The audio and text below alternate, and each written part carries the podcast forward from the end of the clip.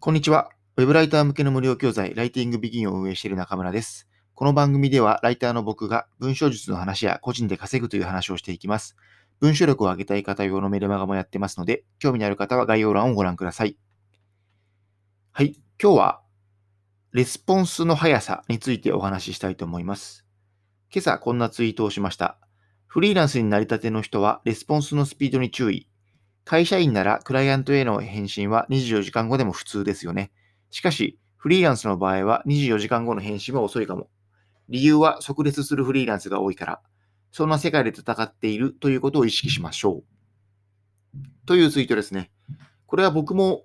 会社員上がりのフリーランスなので、えー、身をもって体感しています。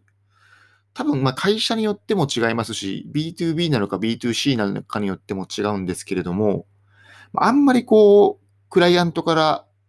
連絡が来て、24時間以内に返さなきゃ、みたいなのって、まあ、そんなにないと思うんですよ。例えば、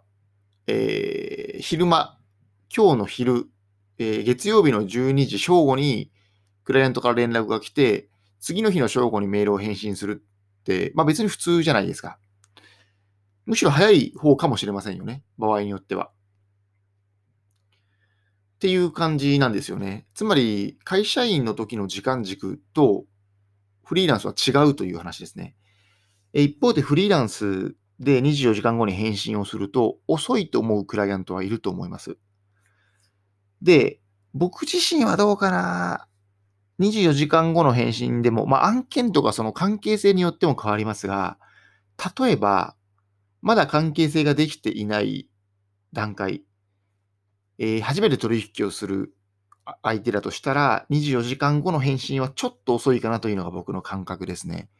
で、僕自身は返信に24時間空くことは多分ほとんどないと思います。多分返信はかなり早い方だと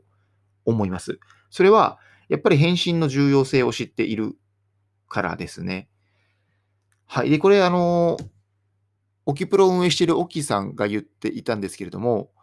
返信をするスピード、えっと、返信文を作るスピードとかって、今返信しても、24時間後に返信しても変わらないじゃないですか。今返信するときに、えー、作るチャットの文章が3分でできるんであれば、24時間後も別に多分3分でできるんですよね。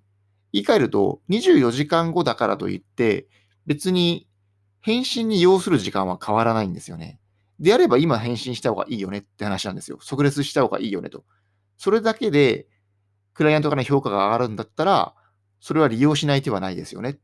ていう感じなんですよね。で、そもそもクライアントがレスポンス、えー、即レスを求める、まあそっちの方が嬉しい理由っていうのは、えー、まあ不安を解消してくれるからなんですよね。例えば、ライターで言ったら分かりやすいので言うと、修正依頼をして即列、それは即修正じゃなくて、今日中に修正をしますとか、明日の何時までに修正をしますって返信をもらえるだけで、クライアントは安心するんですよね。その返信がなかったら、いつ修正が、修正してくれるんだろうって不安になるじゃないですか。それは、発注者も記事をアップする納期だったり、さらにその上にクライアントがいるんであれば、そのクライアントへ入稿する時間とか提出する時間が、お尻が決まっているわけですよ。なので、即レスをして、いついつまでに納品しますっていう一言があるだけで安心する。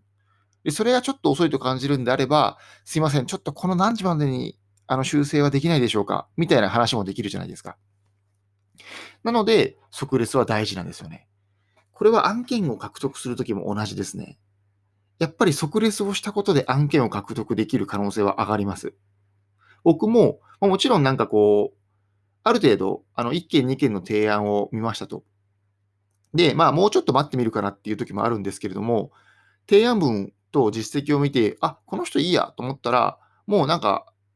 えー、今日、今日、明日まで提案待とうかなと思ってたけど、あ、いいや、この人。この人すごいいい感じだからこの人にしよう、みたいなことは結構あるんですよ。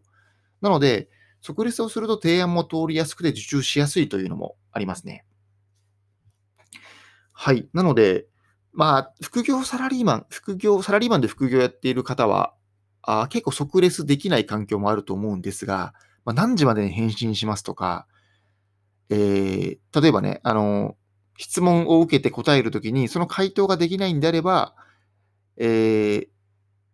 いただいた質問に関しては、何時までに返信しますみたいなね。そういう一言だけでもクライアントは安心するという点は覚えておいた方が良いです。はい。で、もちろん僕自身、なんていうかな、僕が今結構発注もしているので、これを聞いてる方が、やばい、中村さんがこんな即レスが求めるんだったら、即レスしなきゃ、とは別に思わなくていいです。というのも、それは関係性がある程度できているからという話ですね。うん。これはやっぱり関係性というキーワードが大事と、まあ、案件の種類というキーワードが大事で、関係性ができているのであれば、まあ多分大丈夫だろうと。レスポンスがちょっと24時間経って、経ったけど、まあ、まあ大丈夫だろうみたいな。あとは、別に、そんなに即レス、僕の場合はそんなに即レスする案件、あの、緊急案件はあんまないので、まあ別にそこまで即レスは求めないものの、一般論で言ってるという話ですね。はい。なので、えー、っと、まあ、特に会社員からフリーランスになる、なったばかりの人は、その時間軸が大きく違うという点は頭に入れた方がいいですね。少なくとも、ライバルたち、例えばライターだったら僕がライバルになると思いますが、僕の返信はめちゃくちゃ早いです。その、早い人がいる中で戦わなくてはいけないという点は、えー、自覚して臨んだ方がいいですよという話でした。はい。なので、えー、最後にまとめると、レスポンスは早い方が良いです。で、その一番の理由は、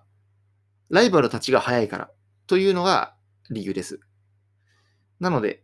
土俵を変えるときはライバルも変わる。で、そのライバルがどういう動きをしているのか、レスポンスが早い。であれば自分もレスポンスを早くしなければいけない。